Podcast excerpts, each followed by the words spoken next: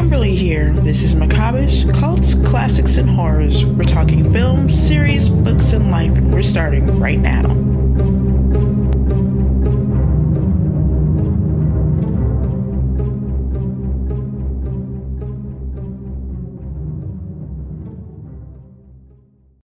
Maybe he played the phone game and it's actually real. That that would be terrible and amazing. Oh my god. Either that or he's sitting there listening to us and trying to decide if he actually wants to talk to us. Like it's not too late to ghost us. Like this is ridiculous. I'm out of here. Trying to get everything geared up, buddy. Oh, there he is. Hello. How are you guys? Who am I talking to? Really good. Kimberly here, and then Chris, Hello. then Carlos. Hello. Hey, how are you guys doing? Very well. And everybody, Patrick Johnson. This is the right one too. Excellent. Why? Did you guys have a mix up with somebody else? No, I was doing research, and there's so many, so many Patrick Johnsons. I, I know go- that's that's awesome. That's my anonymity. That's how I keep from having crazy privacy issues because like it's like try, try to find me. it's like That- almost impossible. They're just general public privacy. Everybody always talks about privacy. It's like at my gym alone, there was like 15 different Patrick Johnsons. Wow, perfect. And I was like, so, you know, try to pin anything on me, man. I got 15 at the gym alone. I can point to. That's right. Mhm. That's awesome. So, So- okay, So, what you guys want to talk about? you, we want to hear everything. How did it happen? How did you end up making movies? Well, how did I end up making movies? I uh, I was an art major in college. While I was in college, um, a buddy of mine in my from my Spanish class one weekend uh, pulled up to me in a van, a big white panel van, and said, "Hey, do you want to make fifty bucks?" And I was like, um, "Maybe." Right. and it depends. Um, and he's like, "Hey, yeah." So um, he had borrowed a bunch of equipment. He'd worked at a radio station, and and and people would call up and ask for DJs to do parties. And he asked his boss, "What do I tell them?" And they said, "Well, we just here's a list of DJs you can send them to." And he was kind of entrepreneurial, so he decided that he was going to take some of the jobs himself. So he rented a bunch of equipment and then he needed help moving the equipment around because he didn't realize how heavy it was going to be. He'd never done anything like this before, and he took he he got a bunch of um, you know music and stuff from the radio station. So, he, assuming that the people that would call a radio station looking for a DJ would want the same type of music that they played, so it felt like he was pretty safe. And uh, so I got in working with him on that job, and then we started doing just mobile DJing while we were in college and that did really well. And then we, and then you know, but it's like fraternity sorority party, so it doesn't last that long. It's only couple times a year that you can actually do it and make money. So we we contracted with a a local club to do stuff in their parking lot, and they said, "Yeah, that'd be great. We'll split the door." And it turned out to be extremely popular. Then they quickly decided they didn't want to split the door anymore and just wanted to pay us like a flat fee. So we, out of pride, quit and then went and opened our own club. This is going to get to filmmaking soon, trust me. So then uh, from there, you you just you're just having to deal with all these crazy issues trying to do all this stuff, and we're trying to do it on the cheap. You know, we don't have the budget to try to open our own clubs. We had to find a building that was almost ready. My friend's dad was in construction, so he, we built a bunch of stuff. We built a DJ booth, and we did all the stuff that we could. And once we got the club open, we started using uh, some of the off nights. We would bring in bands and have uh, live music. And some friends of mine started in there doing live music, and they actually started getting really popular. And we decided that they needed to make a music video. And we had a camera, so that was sort of my first attempt at trying to take because I was in the art side of everything, and they were like, "Well, you can make a music video." and it seemed like it'd be pretty easy. So we did it. It was horrendous, and um, What time was- frame is this? Like, like what year? This was back. Uh, so this was probably like in 1991. Oh, okay. So um, and then I was thinking, "Oh yeah, this is going to go on MTV tomorrow." Like, yeah, this is a this this is brilliant, and it was you know edited by banging back and forth between the v, two VCRs, and it so it was you know, and it was just abstract and painful. We had like a bonfire, a bunch of driving shots, telephone poles, trees going by, you know, REM looking shit Yeah, yeah. from that was time this, period. Was this on video? Like, on- Yeah, it was it was VHS, man. Awesome. you know, it was you know all washed out, and then it's banged back and forth between two tapes that had been recorded over probably a thousand times. Oh no. it was like you know TV episodes, so it was it was really bad. But uh, you know, it, it just it did show you that like it, was fun, and it and it seemed like something that was a continuation of the art that I was doing, and and so eventually uh, I graduated and the world uh, and I think so it was about 92 of course you know we were always in a recession it seems like. So there was really not a lot of work. But the band was on the road so they said hey man why don't you come on the road with us and do the video stuff? And we're going to do like and so we did we had like a big projector. We would do live projection of the band behind them images and all these cool trippy uh, um, visual effects which was kind of popular at that time. And uh, you know so once i got into that I, I started doing a lot more research into cutting between the stuff and then that kind of led me to doing visual effects type stuff. And that would seem like a, a, an even bigger extension of so you've got just regular art that you're doing and now i'm doing art but it's moving and it's much more vibrant and you get to do it with people and it's fun. And that lasted for a little while and then i got a job in dallas. So this was up in oklahoma. This was at oklahoma state. Got a job in dallas working for a television series doing visual effects because i saw an ad that they were looking for somebody to do visual effects and since i had done some visual effects for the shitty music videos i thought that qualifies me Perfect. I'd read some magazine articles. That seemed like I could I could do it. Mostly it was Photoshop stuff. So I went and told them that I'd done a bunch of stuff, convinced them to hire me, got on board, and there they um, they were in production. So we were shooting one episode a week, and they were shooting it on film, and I was able to uh, have access to all the crew and the people, especially during lunchtime. And you could also go down to the set. You could watch. So it was kind of like a like a school in a way and people love to talk about themselves. So if you go and ask somebody so how does that work? What do you do? You know oh i'm a sound guy. And then they'll tell you all how that works. Oh the camera guy. You know well what why do you do that? What how is this? Uh, yeah. And I, I would work with the directors and the D, the dp a lot because of the visual effects. So i could ask a lot of questions and kind of figure out lighting and talk to lighting people. And at first it seemed really overwhelming but, but eventually you start to to kind of go okay i get this. This is this isn't that bad. I mean it's just they have a lot of money but i can see how it's done. And then of course on any production there's always you know half the crews on their own trying to make their own movies uh, at home. They're all you know want to be filmmakers. So I I'd met up with some of those guys, and then they had a much more like hands-on approach to how you could do stuff. And I'd look at some of their projects and think, okay, this is all doable. And so that kind of got me excited about it. And that, but that brought me down to the Dallas area. And then um, I didn't realize that like shows like that, they don't just go on forever. They only go for a certain short amount of time. And then oh, yeah. you know, so they get picked up. So then I, I remember when I first came down here, they were like, "Oh, you know, we hope we get picked up again." I was like, "Wait, what? What? Do you, you know, I just signed a lease for an apartment. Oh. we, we, we hope we get picked up." And uh, but luckily it did, and they went two seasons, Oh, good. and so things went pretty well. I thought I got a pretty good education of stuff, and um, and then once it shut down, I went to work for a um, a teaching thing, but it was it was like a technical college. And they were looking for somebody to teach design and art and stuff because there was no other film work. So I started doing that, and while I was there, I found a job working for an internet startup, and that um, internet startup ended up becoming Match.com.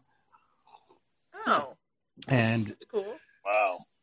when they sold it, they um, everybody got bonus, and so I used that money to buy a digital camera and then once once the company sold all the people that were there legacy they were it was just you know just the writing's on the wall. They're going to let everybody go and bring in all new people. Right. so since i had an office and i had lots of free time i just started working on scripts. And then i would use my office to for casting calls. Like i'd have people so people were like who are all these people coming to your office like during the day? You know and there were people coming in to do readings.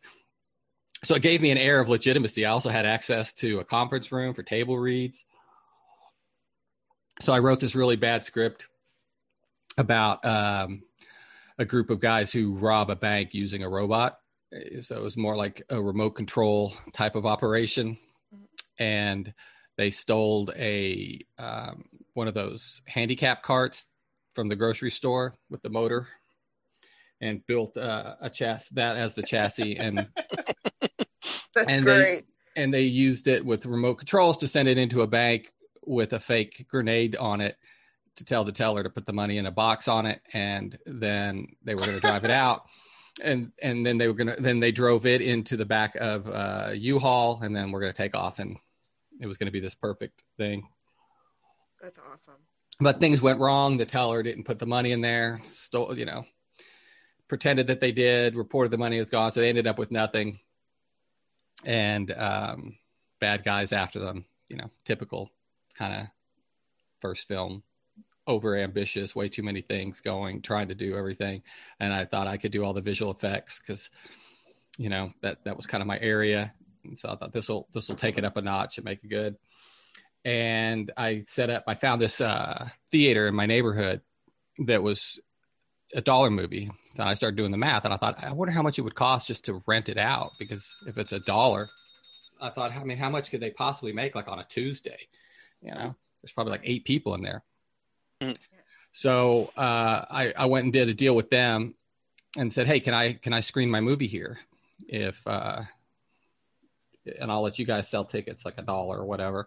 And i just i could put my movie in. And then i just like went out and just to all the industry places to all these anybody and everybody. I went to you know the um, used movie places where you trade in movies like movie trading company. There's a couple of local places here that you know did a lot of cult movies and stuff. I, let- they let me put posters up and just got it so i got about 200 people to show up to that first screening.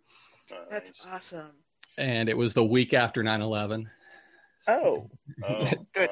yeah and i was like ah everyone's like yeah you should cancel. And i thought you know what? Then the terrorists win. So just go for it. Just go for it. yeah. And i think it was good because in a way i think people were just ready for something kind of stupid and funny and just completely off the you know off the rails and not nothing didn't didn't didn't touch on anything that was going on in our world so you know i got a lot of positive feedback and you know as an artist if you just give them a little bit of positive feedback they think they're geniuses Mhm. and that we're going to take over you know yeah i'm i'm the next scorsese look out people That's right. you know Going to Hollywood. Awesome. yeah and that was sort of it and then uh that kind of that put me I, I wrote a screenplay after that that i really put some time and effort into because while i was there this is kind of weird. That same theater they had they they showed um mexican movies.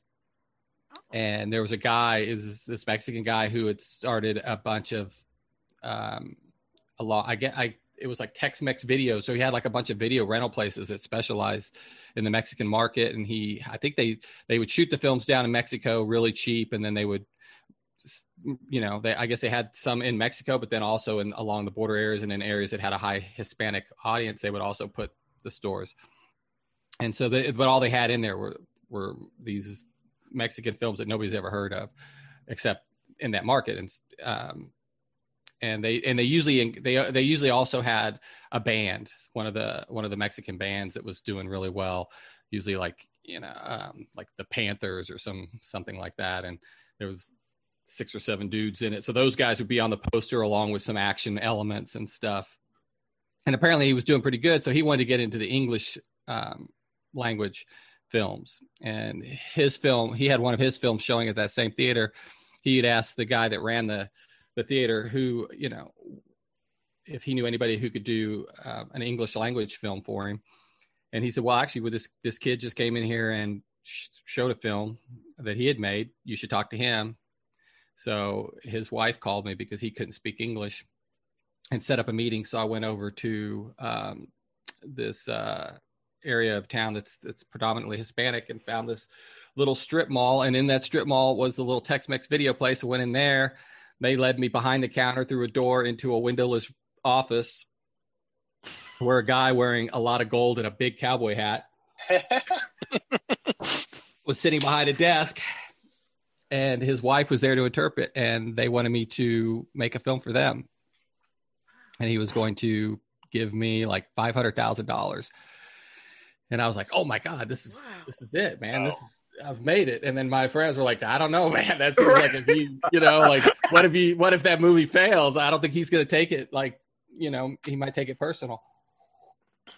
And I'm thinking, this is never going to fail. You know, this is going to be huge. It's huge success. And uh, so I wrote a script eh, for that, and then it just kind of fell apart as most things do. And I could, you know, it was hard to keep getting a hold of him, and you know, missing meetings and one thing and another. So that I entered the the script into a screenplay contest that was local that they were looking for some projects, and once I did that, I met some of the people that were involved in that project, and they didn't pick my script, but it was you know more relationships, and out of that relationship I, uh, you know, found other filmmakers that were in the market also trying to do what I was doing. So that was, you know, fun and encouraging. And then I found a, uh, a an ad that there was a, one of the colleges had a producer coming into town, and that you could for like two hundred bucks, you could go meet with them, and it was like a course, and it was limited to the number, and it was going to be like two days where you just got to hang out with him and ask questions, and he was going to talk and teach all this stuff so I went and did it, and his, you know, it was pretty eye opening. But the main thing he kept saying is like, if you really, if you want to start out, maybe start out doing a documentary because you can get a lot of people to participate. You can get some sometimes pretty big names. Documentaries always have a place, and you know you can do them a, li- a little cheaper than a full feature. Plus, you don't need as many people, and you can take your time. You don't have to do it in a in a long production, going through the whole thing. So uh, I did. I started a documentary uh, on DJs, music DJs that turned producer.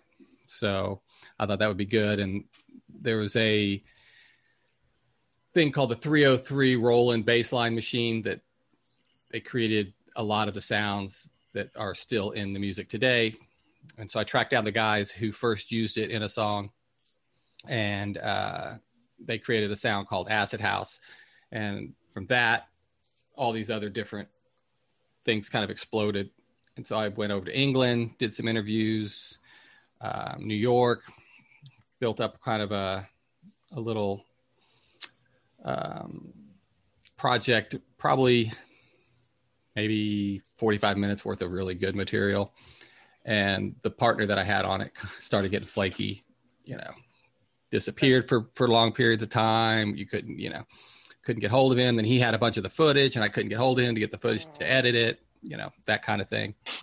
So I was thinking, okay, this thing's on hold. But because people had heard and saw some of the stuff from it, I got a call from one of the guys I met through the screenplay contest, and he had a person who was looking to do a documentary on the UFC, and wanted to know if I wanted to to direct it. And I was like, sure, that sounds amazing. So I started working on that and while I was doing that, one of the other cameramen that was there was telling me that he had released a film that he'd made a film and released it. And i was like and you could rent it. I was like oh my god what? How, how did that go? You know that's that's crazy. And he was terrible. Like we called him half head fred because he would normally like cut off people's heads when he was filming them like oh, would, no. you know, oh my god. So i was thinking holy shit if half head fred can make a movie like I think we should. So my buddy that was on that was on the project with me, we went down to Blockbuster Video, started looking at all the all the movies and you know the the really low budget ones, and I was and, and renting them and watching. We're like, dude, we could totally do this. And at that time, the DVX 100 had just come out, which really was a game changer because it filmed 24 frames style, so it made it look like film Yeah. So, um, because two of the big things when I got started that everybody takes, you know, for granted now was depth of field. Our goal, you know, trying to make things have that soft bokeh background where you just couldn't do with most of those digital cameras back then. Everything was in focus. It was really hard. So you had to do all kinds of tricks like zoom in and stand, you know, go back to try to get the framing and low light and, and everything you could do to try to, to create that cinematic look. And then obviously the 24 frame thing really made a difference. So they didn't just look like home video. Yeah. So we got that camera for the, um, we convinced the lady that was running the, um, the documentary to buy those cameras for the documentary. So now we had access to the camera and, um, that then we started working on our own script. We are like, okay, let's write a horror script. And, and, and so we said, okay, we're probably not going to have any money. So he said, well, my grandparents have a farm that has an old house on it that nobody's been in since the early 70s. That um, I think like his great aunt or uh, an uncle lived there. He, the uncle died on the front porch of a heart attack, and the aunt never went back in the house after that day. And so the house had just sat there decaying over the years with nobody ever going in. I was like, well, that sounds like a great horror film house. and we went out to the farm and took a look at it, and they even had um, the, his grandparents used the, the barn to to hold um, a big travel trailer that they they'd go to lakes and stuff with. So we actually had a trailer we could stay in, and we had that that house. So I thought, well, what else? You know, I would like to do something cool, but like maybe a a vampire movie would be neat, but we can't afford any of the prosthetics, and I don't know how we're going to do this. It'd be way too expensive. So I thought, well, what if you did? If if the idea was that it's a vampire movie in the sense that the people think they're vampires because they took a party drug that made them crazy and they thought they needed to drink blood. And that when the but when the drug wears off they'll be back to normal which will give them sort of an immortality because if your friend is trying to kill you but you know once the drug wears off they'll be your friend again you're going to be less likely to just kill them. You're going to mostly try to just get away from them or or subdue them in some way then the other um, angle was nobody knew who took the drug. So you would have that whole mystery of like, are they, you know, going to try to kill me or did they not take the drug? So basically, it revolved around like a big a big party that they were going to have, a big Halloween party they were going to have out at this farm. And a bunch of people took the drug and some didn't. And then the ones who did started killing off the people who didn't. And then there was sort of a whole, you know, um, melee. And and a lot of people going i swear i didn't take the drug. Let me in. Help me. And then they, they would let him in and then they would attack him and that kind of stuff. That sounds great. Mhm. so and it, and my goal was like i was like blood just blood everywhere. There got to be lots and lots of blood.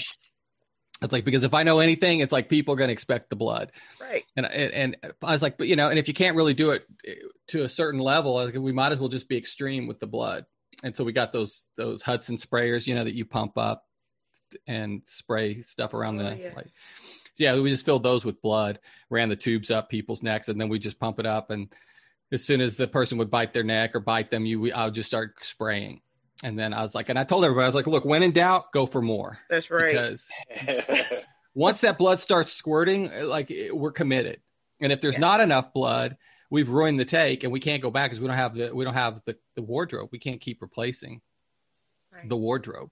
So we're only going to get one shot at it. So it's got to be overwhelming with blood. And so that's what we did. It was it, it, it was you know so we were out in kind of East Texas in some small small town out at night, uh, you know, because we were shooting overnights and we needed um, we needed one scene where we needed a car to get attacked. And I said, look, man, half the people in this goddamn town have a car in their front yard.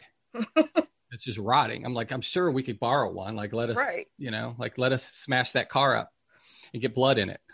So uh, the producer that one of the producers we had, she went out and she had scored a deal with Golden Corral that they would give us all their food at the end of the night that they didn't serve because you know it's a buffet style. Mhm. So we could have, and that's what we would eat because we were working nights. So that we had free food. She'd go down there, pick up all these big trays of food. So while she was there, she some guy was asking her what she was doing with taking the food. Like, did she work for a homeless shelter or something? And she said, no, it's a film production. And Same difference. yeah, pretty close. and then he and he uh, she got to talking to him, and he said he had a car that we could use. So on the night in question, we go out, and she's like, "Oh, it's around here someplace." It was, you know, it was it was daytime when I saw it before, and you know now it's it's you know pitch black dirt roads, no no lights. So she's like, "Okay, this is it. We found it." So we set up our lights. We got a generator.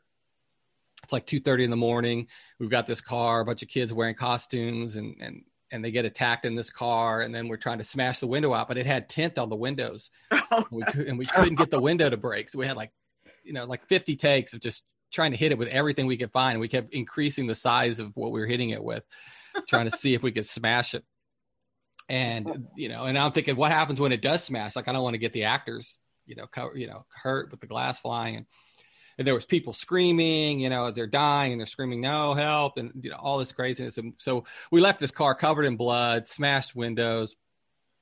And then the next day, the guy called her and said, Hey, I thought you guys were going to use my car. Oh Oh, no. Mm-hmm. So somebody woke to a to what they're going to think is probably still to this day. They probably call it the you know the Tylertown massacre. We don't know what happened that night. It was a dark, spooky night in October. You know. And I'm like, how did nobody hear the screaming? And like, we had a generator going, we had lights. And certainly, you know, we were we were using it as if we we owned it. I was thinking, my God, what if the sheriff or somebody would have come into because we had no paperwork, we had nothing. You know, we didn't get any releases. We just assumed. Uh, guerrilla filmmaking at its best. yeah. That's So awesome. This is the number one place for macabish cults, classics, and horrors. For synopsis, reviews, and news, go to macabish.com. Thank you for listening. Signing out until the next one.